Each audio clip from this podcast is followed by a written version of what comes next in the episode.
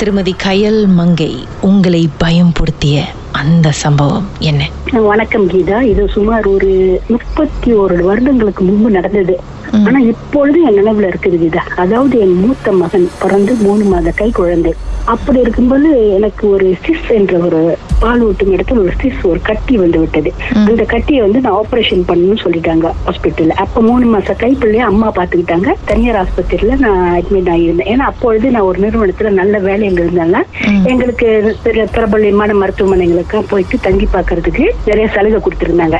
அப்ப அந்த மருத்துவமனையில நான் அன்றைக்கு போயிட்டு தங்கி மறுநாள் ஒரு சிறிய ஆபரேஷன் செய்யணும் சொல்லுங்க நான் தங்கிட்டேன். அப்படி இருக்கும்போது நான் போகும்போது என்னோட வேலை செய்யற சக தோழி. ஆனா வேற டிபார்ட்மெண்ட்ல வேலை செய்யறவங்களுக்கு ஒரு கேன்சர் கேன்சர் வந்து அவங்க வந்து ரொம்ப சீரியஸா படுத்திருக்காங்க. படுத்திருக்கு அவங்க ஒரு கிறிஸ்தவ பொண்ணை தொட்டு இந்த ஃபாதர் எல்லாம் வந்து ஜெபம் பண்ணிட்டு போனாங்க. போன பிறகு கடிச்சு மங்கை நீ தான் நல்லா கொழு கொழுன்னு இருக்கிய. உனக்கு என்ன பிள்ளை? நீ ஏன் பிள்ளை ஆஸ்பத்திரிக்கு வந்தேன் நான் சொன்னேன் எனக்கு சின்ன ஒரு ஆபரேஷன் அதனால வந்தேன் அப்ப அவங்க சொல்லிச்சு எனக்கு வந்து நர்ஸ் சொன்னாங்க நீங்க அந்த பக்கத்து மூணாவது பெட்ல படுங்க. அப்ப சொல்லிச்சு நர்ஸ் எல்லாம் போன பிறகு அந்த பொண்ணு சொல்லிச்சு மங்க நீ அங்க படுக்காத. ஏன்னா இன்னைக்குதான் ஒரு மலாய்க்கார பெண் பண்ணி அங்க இறந்தாங்க அதாவது கிடையாது எனக்கு ரொம்ப அச்சமாச்சு. அப்புறம் நான் சொன்னேன் எனக்கு தனியா ஒரு பெட் கொடுங்க கோர்னர்ல ஒரு பெட்ல இருந்தா நான் கேட்டேன் நர்ஸும் சொல்லிட்டு சரி நீங்க படுத்துங்கன்னு அப்புறம் இந்த பொண்ணு ரொம்ப சீரியஸா இருக்கிறதுனால ரொம்ப இறுதி கட்டம் அவங்களுக்கு. அப்ப எனக்கு பார்க்க மனசு ரொம்ப வேதனையாவும் அச்சமாவும் இருந்ததுனால நான் பார்க்காம இழுத்து போத்திட்டு அந்த பக்கம் போய் படுத்து தங்கிட்டேன் படுத்துட்டேன்.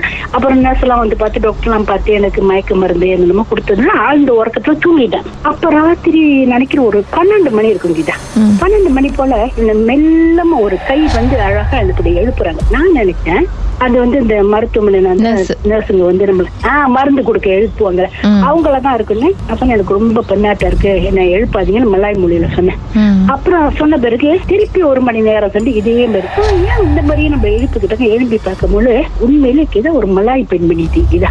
அவ்வளவு அழகான பெண்மணி. அவங்க சொல்றாங்க நான் ஒண்டியா தான் நான் இங்க இருக்கேன். பேச்சு துணைக்கு ஆறு இல்ல. நீ தான் நல்லா எல்லாருக்கும் கலகலன்னு பேசுவேன் என்னோட பேசிக்கிட்டு அப்படின்னு சொன்னேன். இல்ல இல்ல இல்ல. நான் உங்களோட பேச முடியாது. நான் வந்து ரொம்ப மயக்கமா இருக்கேன் நான் தூங்க போறேன்னு சொல்லிட்டு அப்படியே தூங்கிட்டு இருந்துங்க விடிய விடிய நீங்க நம்ப மாட்டீங்க பொழுது விடிய மட்டும் அந்த மெல்லமா ஒரு கை வந்து ஒரு சாதி மாதிரி என்ன தொட்டு தொட்டு தொட்டு எழுப்பிக்கிட்டே இருக்குதான் நான் அந்த மயக்கத்துல இருந்ததுனால எனக்கும் சொல்ல நினைவு இல்லைன்னா அப்படியே பேசி பேசி அப்படியே தூங்கி விடிஞ்சிருச்சுக்குதான் பொழுது விடிஞ்சதும் எனக்கு ஒரு சின்ன ஒரு ஆபரேஷன் செஞ்சாங்க.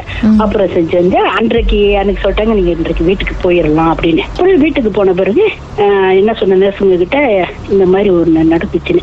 அப்ப நர்ஸுங்க எல்லாம் சொன்னாங்க இல்ல இங்க வந்து கொஞ்சம் சகஜம்தான் ஏன்னா மேல ஐந்தாவது மடி எல்லாம் சில சமயம் இந்த பெண்கள் வந்து குறை பிரசவத்துல பிறக்கிற பிள்ளைங்க சில குழந்தைகள் வேண்டான்னு வந்து பிள்ளைங்களை வந்து கலைக்கிறவங்க எல்லாம் பல மாதிரியான நிகழ்ச்சிகள் நாங்க நடப்போம் அதனால சில சமயம் இந்த ராத்திரில குழந்தைங்க அழுவுறது இந்த மாதிரி இறந்து போனவங்களோட ஆத்மா வந்து தொல்லை பண்றது இந்த ஹாஸ்பிட்டல்ல நிறைய இருக்குது. பரவாயில்ல உங்களை எப்படினாலும் செஞ்சுட்டு மித்தபடி தொல்லை பண்ணல அப்படின்னு. அப்ப எனக்கு அப்பாயின்மெண்ட் கொடுத்துருந்தாங்க. அப்பயே மனசுல நினைச்சுக்கிட்டேன். இன்னொன்னு சொல்லிச்சிருக்குதா அடுத்த தடவை வரும்போது என்ன வந்து அந்த மருத்துவமனையில வந்து பாருங்க. நான் ஒண்ணுமே தூக்க மயக்கத்துல ஒண்ணு கண்டுக்கல. சரி சரி சொல்லி மறுநாள் பேர் வெட்டிட்டாங்க வீட்டுக்கு போயிட்டேன். வீட்டுக்கு போன பிறகு என்ன மகன் மூணு மாசம் கை குழந்தைய அவரை பார்த்து ஒரே சந்தோஷத்துல அப்புறம் எங்க அம்மா எல்லாரையும் கண்டு பேசிட்டு அப்புறம் அன்றைக்கு இரவு நான் தூங்கும் போது நானும் என் மகனும் தான் தூங்குறோம் கட்டுல அது ஒரு மெல்லி ஒரு காற்று ஒரு காற்று மாதிரி வந்து அதே மாதிரி என்ன கை வச்சு இருக்குது பார்த்தா அதே மலாய் பண்ணி ஓ சொல்லாம கொள்ளாம வந்துட்டேன் நான் தான் உன்னை சொன்ன வந்து என்ன பாருன்னு நீ வந்து நான் சொன்னேன். அப்ப நான் அதுகிட்ட பேச நீ ஏன் எங்க வீட்டுக்கு வந்த? நாங்க வந்து சுவாமி எல்லாம் கூப்பிடணும் நீ எல்லாம் வரக்கூடாது. வரக்கூடாது மகன் வேற கைப்புள்ள என்கிட்ட சத்தியம் பண்ணி கொடு. இந்த மாதிரி நீ வரமாட்டேன்னு என்ன தொல்லை பண்ணாத. இது நிஜத்திலே நடக்குது. நீங்க கண் கண் முழிச்சு பேசுறீங்க. அப்படி காத்து மாதிரியே வந்து மெல்லசா ரொம்ப அழகான ஒரு பெண்மணி. நான் ஒண்டியா இருக்கேன். பேச்சு துணைக்கு ஆறு இல்ல. அதான் உன்னை தேடிக்கிட்டு வந்துட்டேன். பின்னாலே பின் தொடர்ந்து வந்திருக்கு இதான் எனக்கு ஒண்ணுமே தெரியல.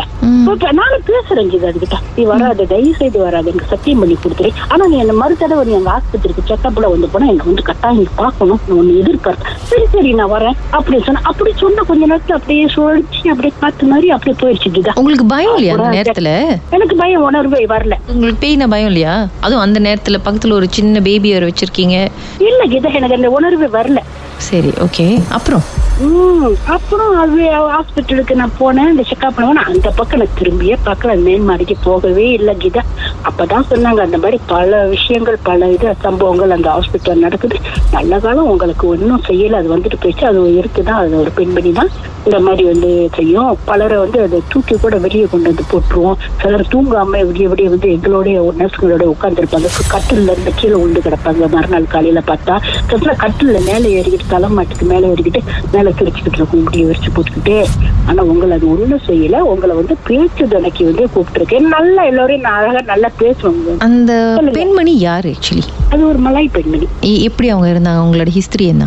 அவங்க வந்து ரொம்ப சீரியஸா இருந்து சின்ன வயசு பெண்மணி. ரொம்ப வாழ ஆசைப்பட்டிருக்காங்க ரொம்ப முடியாம இருந்து நோய்வாய்ப்பட்டு ஒரு வாரம் ரொம்ப ஸ்ட்ரகிள் பண்ணி இறந்திருக்காங்க. நான் இருந்த அந்த பெட்ல தான் அவங்க இருந்து இறந்திருக்காங்க.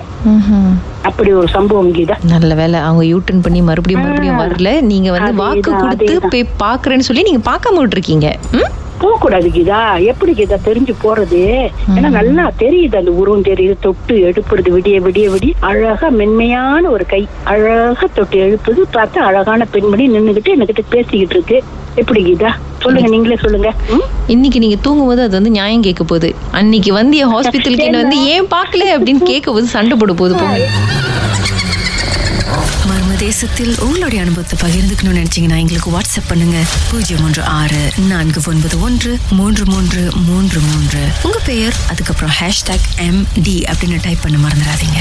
மர்ம தேசத்தில் இடம்பெற்ற கதைகளை மீண்டும் கேட்கணும் அப்படின்னு நினைச்சீங்கன்னா ஷாக் என்ற ஆப்லயும் இருக்குங்க. S Y okay language setting தமிழ்னு செட் பண்ணுங்க. சர்ச் பட்டன்ல மர்ம தேசம்னு டைப் பண்ணுங்க. ஷாக் காஸ்ட் பக்கத்தில் மர்ம தேசத்தில் இடம்பெற்ற எல்லா கதையும் நீங்கள் கேட்கலாம்.